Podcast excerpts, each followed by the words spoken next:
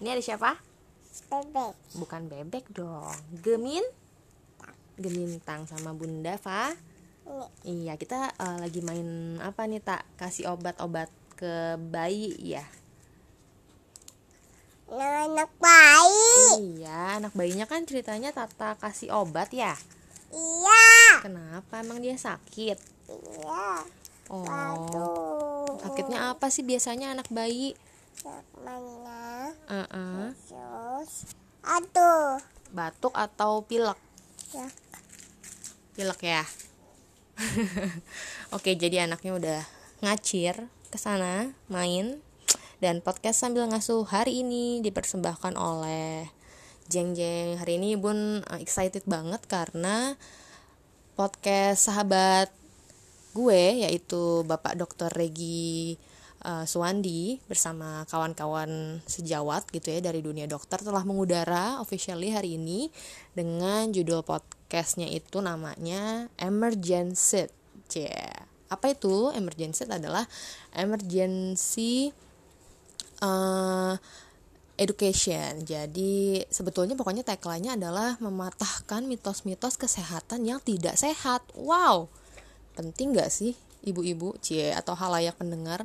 Menurut gue pribadi sih itu penting banget dan emang udah nunggu-nunggu si Regi ngerilis uh, podcast yang bertemakan tentang mitos-mitos kesehatan yang beredar gitu ya.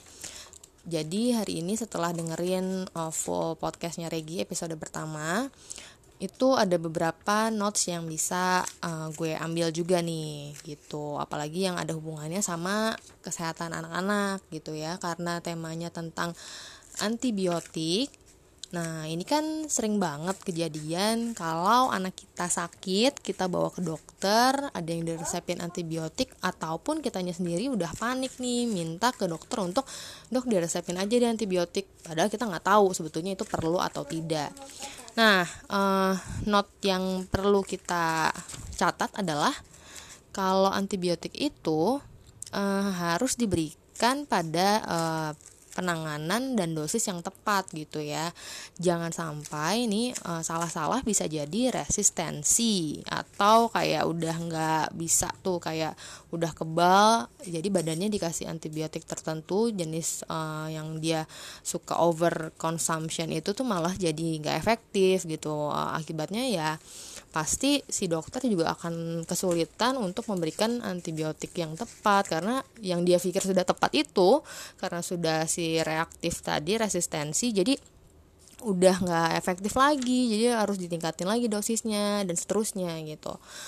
Bahaya banget ya gue mikirnya jadi kayak wah jangan sampai terus yang kedua juga kita harus lebih aware sama pemakaian antibiotik yang akan diresepkan ke anak kita. Kalau sehari-hari sih itu sebetulnya lebih kayak tugasnya si Dono ya suami gue karena dia emang lebih bergelut dengan dunia obat-obatan cewek bukannya dokter cuma maksudnya dia uh, lebih paham tentang penggunaan obat ini dan obat itu. Terus kalau kita konsultasi ke DSA-nya Gita juga dia lebih aktif untuk tanya-tanya ke dokter. Pasti sih kita lama nih ya di ruang praktek dokter karena pengen tahu dulu ya selain konsultasi tentang penyakitnya yang kedua pada saat kita diresepkan obat itu pasti kita bolak-balik tanya. Kayak namanya apa kadang kita suka tulis lagi dan minta dia mention ulang karena kan tulisan dokter uh, unik banget ya. Kita tahu memang cuman dokter dan apoteker yang bisa baca gitu. Jadi kita suka kayak tanya lagi kita catat lagi sendiri. Terus kita juga minta dijelaskan apa fungsinya dan penggunaannya. Karena memang benar juga yang disebutkan Regi dan uh, podcastnya emergency itu bahwa pemakaian antibiotik itu uh, kalau terlalu cepat dikasih atau yang kedua malah tidak dihabiskan itu malah jadi fatal sih gitu. Jadi memang kalau sudah diresepkan dan memang sudah tepat digunakan antibiotik itu harus dihabiskan gitu ya. Jadi jangan sampai putus di tengah atau malah sampai obatnya nyisa nih terus gue kasihin ke teman aja deh eh nih nih lo pakai aja obat gue kemarin belum habis. Nah itu tadi dibahas juga tuh di podcast Regi dan itu kurang oke okay ya. Maksudnya jangan sampai dijadikan habit karena itu nggak tepat banget gitu. Oke selain itu Regi juga bahas tentang antibiotik soal uh, demam anak gitu ya. Karena kalau panas gitu kan kita orang tua suka karena gue pikirnya orang tua zaman sekarang udah hebat sih maksudnya nggak terlalu cepet panik dan kasih obat. Kalau yang di lingkungan yang gue tahu ya teman-teman dan orang-orang terdekat. Jadi memang diukur pantau cek suhu tubuh kalau di atas 37,5 baru dia kasih tindakan gitu ya misalnya. Kalau baru uh, di bawah 37,5 biasanya hanya uh, diberikan skin to skin contact terus kayak uh, banyak minum mencegah dehidrasi gitu-gitu pokoknya dikasih home treatment dulu. Nah kalau memang sudah di batas yang tadi uh, ambang amannya terus dia udah lebih panas dari itu barulah kalau terlihat anaknya rewel kita kasih uh, obat penurun panas gitu. Nah sama uh, kalau kita ke dokter juga itu ternyata kalau untuk pemberian antibiotik ini uh, ternyata nanti akan ada tagline uh, bisa jadi gitu ya si dunia ini tuh bisa muncul stigma baru yaitu dunia tanpa antibiotik gitu. Jadi kata WHO tuh makin lama kan makin banyak nih ya eh, jenis-jenis antibiotik yang berkembang. Cuman nggak semua fokus kayak penelitian dan lain juga terus dikembangkan. Jadi kayak mungkin dialihkan untuk kepentingan yang lain atau penelitian yang lain gitu. Jadi maka dari itu sih mungkin yang bisa gue tangkap nih ya sebagai orang awam ya kalau bisa kita lebih aware terhadap edukasi si antibiotik ini dan yaitu kalau bisa jangan ketergantungan dan jangan ngambil keputusan sendiri untuk penggunaan antibiotik gitu ya. Ibaratnya kita aja yang udah dewasa kata Regi tadi teman-teman juga di teman-teman dokter tuh suka ada yang kayak tes uh, tes untuk ngecek apakah mereka uh, resistensi antibiotik atau tidak. Nah, hasil tesnya ternyata beberapa orang pun sudah ada yang menunjukkan resistensi terhadap beberapa jenis antibiotik tuh.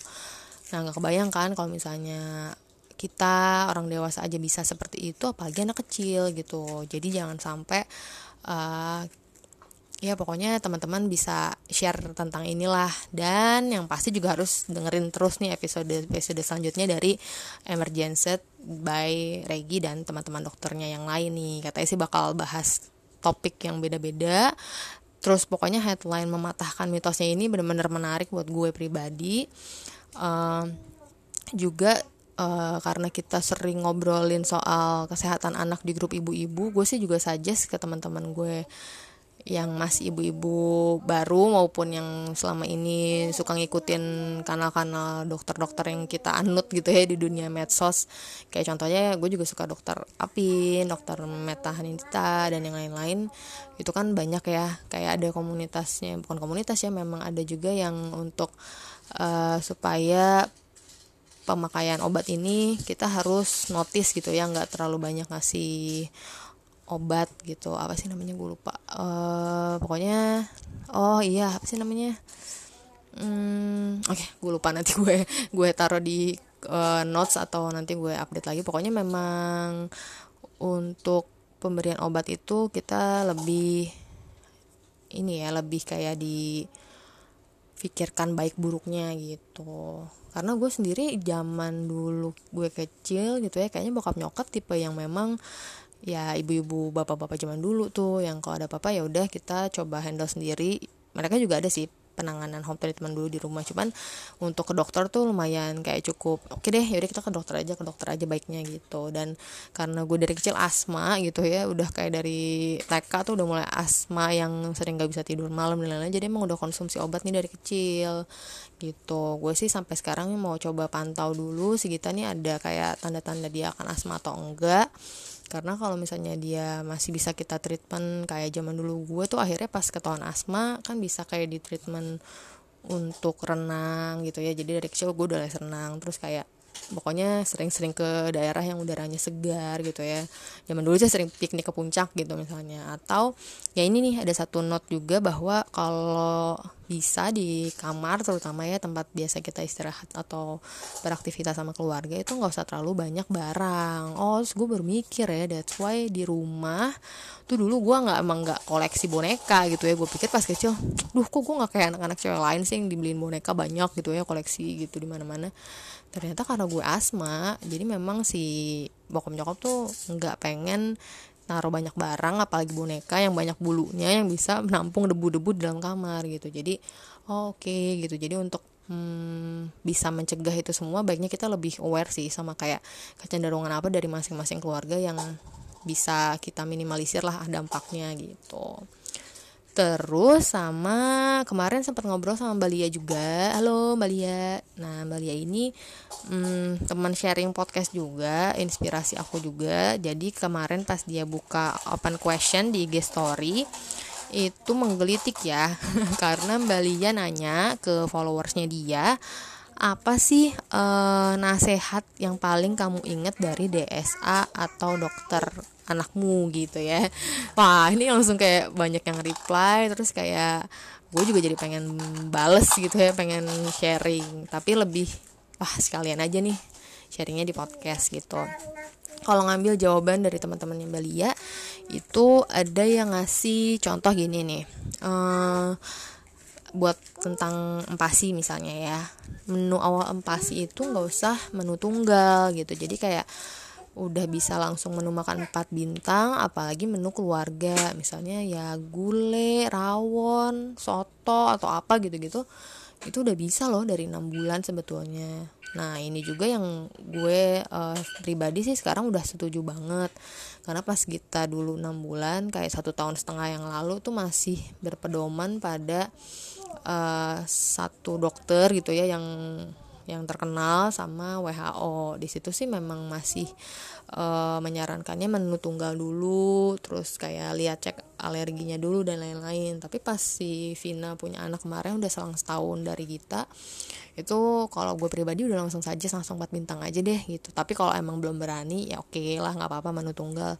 Cuman gak usah lama-lama gitu. Jadi kayak gue pribadi udah setuju banget apalagi untuk di sekarang ya di timing yang sekarang itu kan. Makin lama makin berkembang makin lama makin update infonya. Jadi pas itu dilontarkan hari ini atau pada masa ini sih udah setuju gitu kalau gue ya. Jadi disclaimernya adalah apa yang gue kemukakan di podcast ini lebih kayak pendapat personal sama pengalaman pribadi gitu. Jadi kalau teman-teman yang beda pendapat it's okay nggak apa-apa gitu. Sama oh ya ada juga yang ngasih uh, pandangan katanya pas ke dokter dia dibilangin bahwa anak itu punya perasaan bu gitu. jadi nggak mau makan ya nggak usah dipaksa. Dia tahu kok kapan dia lapar gitu. Nah masih berhubungan dengan empasi anak. Jadi hmm, kalau gue sendiri karena Gita itu tipenya small eater nggak bisa porsi banyak. Dan pas dari kecil juga dia udah tahu sih kapan dia mau makan atau enggak. Jadi kalau pas gue yang mendampingi dia makan gue akan menganut prinsip seperti si DSA yang tadi sebutkan. Kayak ya udah nggak usah dipaksa nggak usah sampai trauma. Kalau dia terlihat tanda-tanda ingin makan kita tawarin aja gitu. Jadi kayak lebih lihat dan uh, sensitif terhadap kebutuhan anak gitu. Itu sih tadi jawaban-jawaban dari teman-teman yang Balia ada juga yang udah gue bahas tadi sebelumnya yang tentang berhubungan sama uh, demam atau kayak antibiotik tadi juga udah dibahas.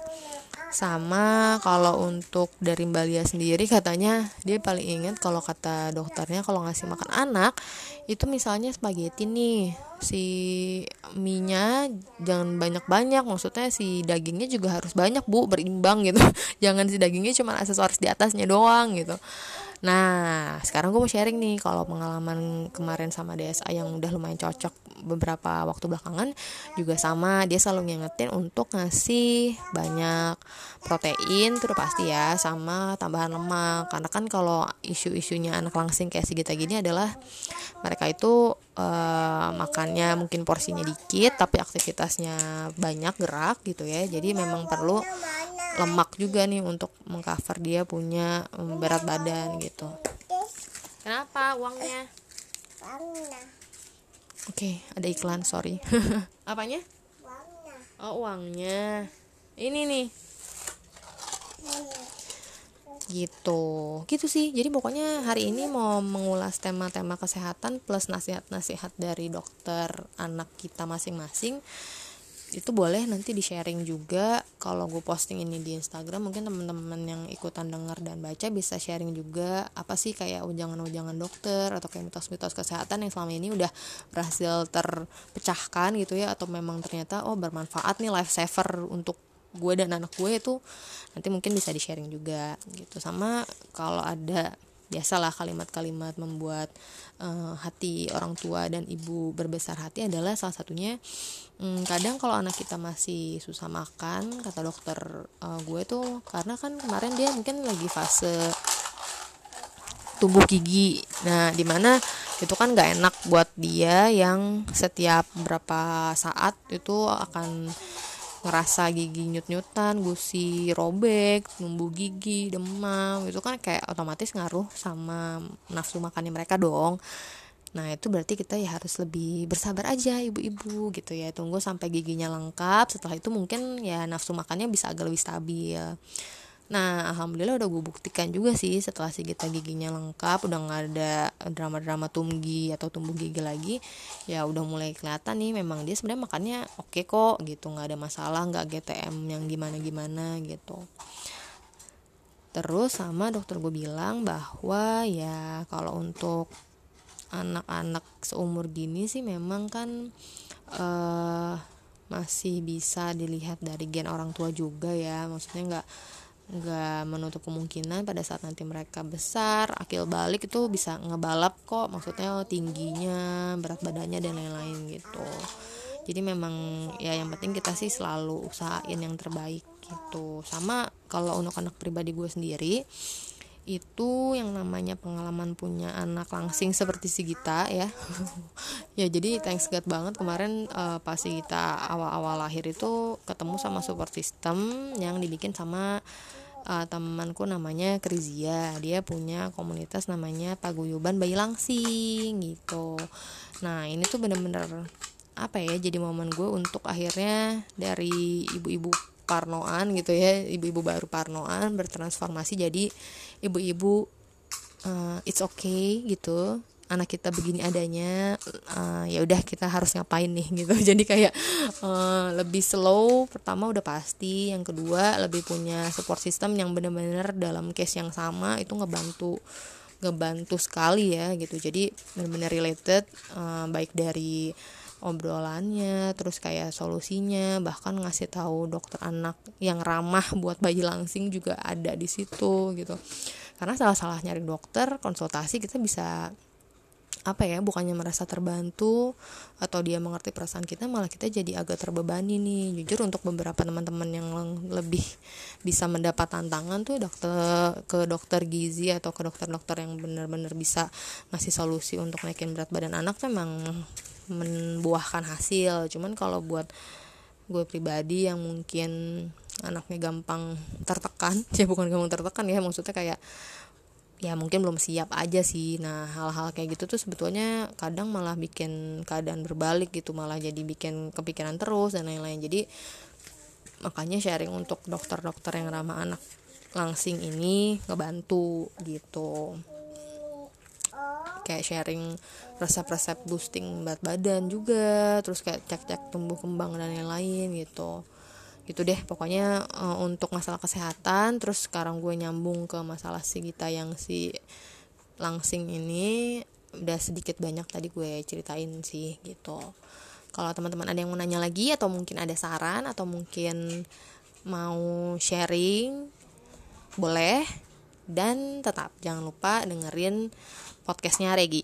Jadi iklan karena buat gue pribadi itu seru terus nanti kita juga bisa nanya-nanya ke mereka dan kita bombardir dengan pertanyaan ibu-ibu. Uh, jadi mungkin kalau ada mitos-mitos atau tema-tema kesehatan yang ingin ditanyakan seputar anak dan kita ya gitu orang tua kayaknya Regi sama teman-temannya bakal dengan senang hati menjawab gitu. Oke deh kayaknya segitu dulu aja thank you yang udah dengerin. Ya kan tak? Copot ininya. Copot bukunya ya. Tata kita say bye bye dulu mau? Bye bye bye bye Mwah. Mwah. thank you. Dah. Dah